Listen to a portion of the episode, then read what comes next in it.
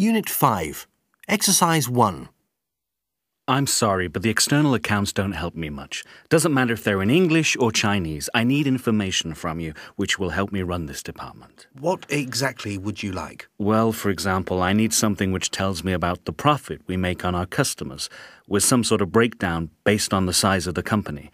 I want to compare the money we make to the size of the customer. Sure, we can do that. And how about the costs per customer? Exactly how much we spend on each customer compared to the size of their orders. That should be possible. Great. Also, the profit made per employee. I would like to know where we are profitable and with which employees we make our money. You realise that this is going to be a lot of work for my department. Yes, I know, but it's very important for me. Uh, Can I also have a complete breakdown of our overhead expenses and the allocation of them to each of the products that we sell? OK. How would you like all this information to be presented? In plain English, please, so that even I can understand it?